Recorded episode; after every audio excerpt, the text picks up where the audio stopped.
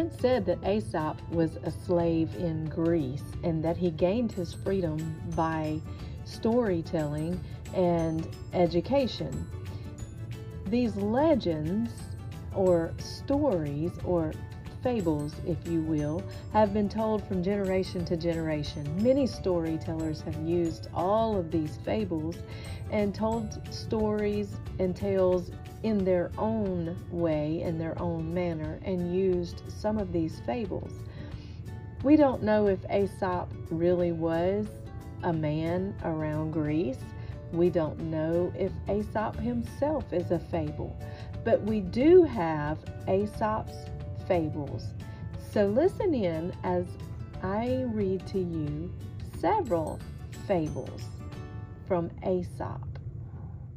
The Donkey in the Lion's Skin. By a chance, a donkey came across a lion's skin lying in the bushes. I'll put it on and pretend to be King Lion himself, he declared. Draping the skin over his shoulders, the donkey hid in the underbrush. Each animal that passed by took one look at the lion's tawny fur and heavy mane and fled for his life. Then, through the trees, the donkey glimpsed the red flash of a fox's tail. Quickly he hid himself again. That fox has called me a fool too often, the donkey thought. We'll see who's the fool now. As the fox came trotting along the path, the donkey jumped out of the bushes and let out a deafening hee-haw. The fox laughed. You might have frightened me with that lion's skin, he said, if you hadn't opened your mouth. The moral of the story? Fools can disguise themselves, but not their words. The Tortoise and the Hare A conceited hare boasted about her speed to everyone who would listen. Not even the north wind is as fast as I am, she declared. No animal in the forest could beat me in a race. Now, a tortoise nearby grew tired of such bragging. We've all heard you talk, but we've never seen you run, she said. Why don't you race with me and then we'll see who's the fastest? The hare burst out laughing. I could beat you standing still, she exclaimed. But she agreed that they would race to an oak tree around a bend in the road.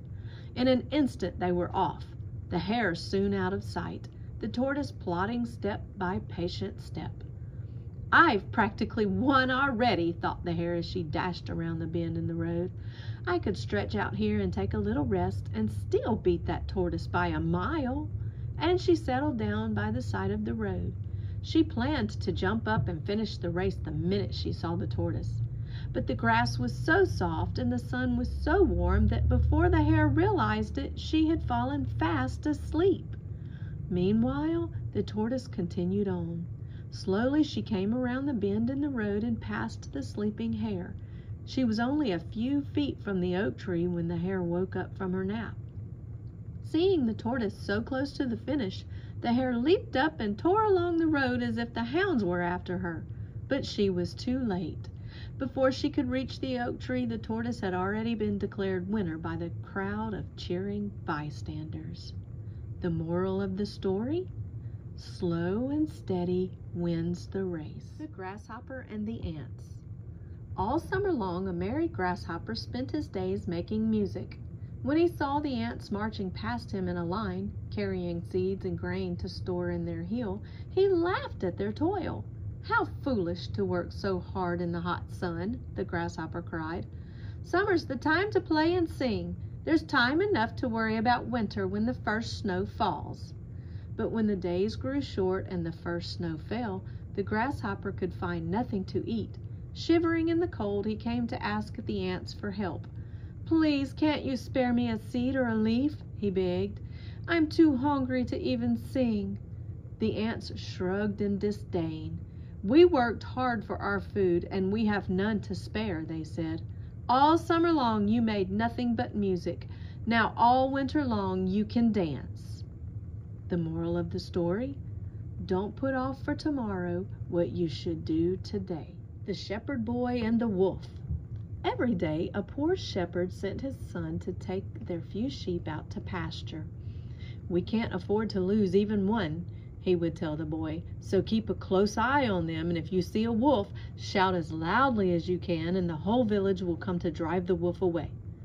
Day after day the shepherd's boy sat alone in the meadows. I wish a wolf would come, he said to himself one day. At least then something would happen. Then the boy had an idea. Jumping to his feet, he cried, Wolf! Wolf! as loudly as he could. Sure enough, the shepherd and the farmer, the milkmaid and the baker all came running. But when they reached the meadow, all they found was the shepherd's boy laughing at their trouble.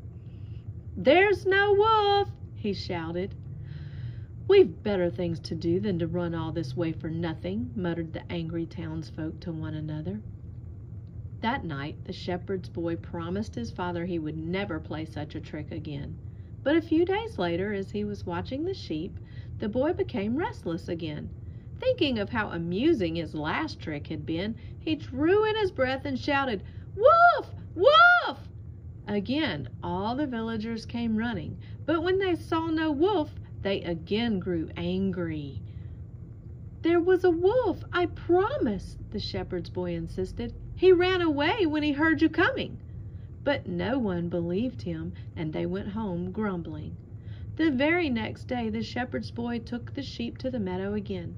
But just as the sheep started to graze, he saw a dark shape with glowing eyes lurking in the shadows of the trees.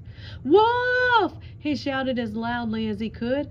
The animal growled and crept closer. Wolf! Wolf! cried the frightened boy, but no one came, and the wolf leaped on one of the sheep, dragging it away into the forest. The moral of the story? No one believes a liar. The Donkey and the Lapdog. A farmer had a little dog that he kept constantly by his side. The farmer also had a donkey who lived in a warm stable and got plenty of fresh grain and sweet hay. But the donkey was not satisfied with his lot. I slave all day hauling wood or pulling the cart to market, the donkey grumbled, and then I'm shut in the stable while that dog sleeps on the master's lap and eats from his plate. Perhaps, he thought, if he behaved like the dog, his master would reward him with the same life of ease. That very night the donkey crept out of the stable and into the house where the farmer sat at supper. First, I'll frisk about and chase my tail just as the dog does, thought the donkey, and he danced about the room, flinging up his hooves until the table toppled over and the dishes went flying. Now I'll sit on his lap, said the donkey to himself, and he put his heavy hooves on the master's chair. Help! Save me from this mad beast! bellowed the terrified farmer. His servants came running and, with shouts and blows, drove the donkey back to the stable. Eehaw! I suppose I'm a fine donkey, the donkey lamented, but I'll never be a lap dog. The moral of the story? What's right for one may be wrong for another.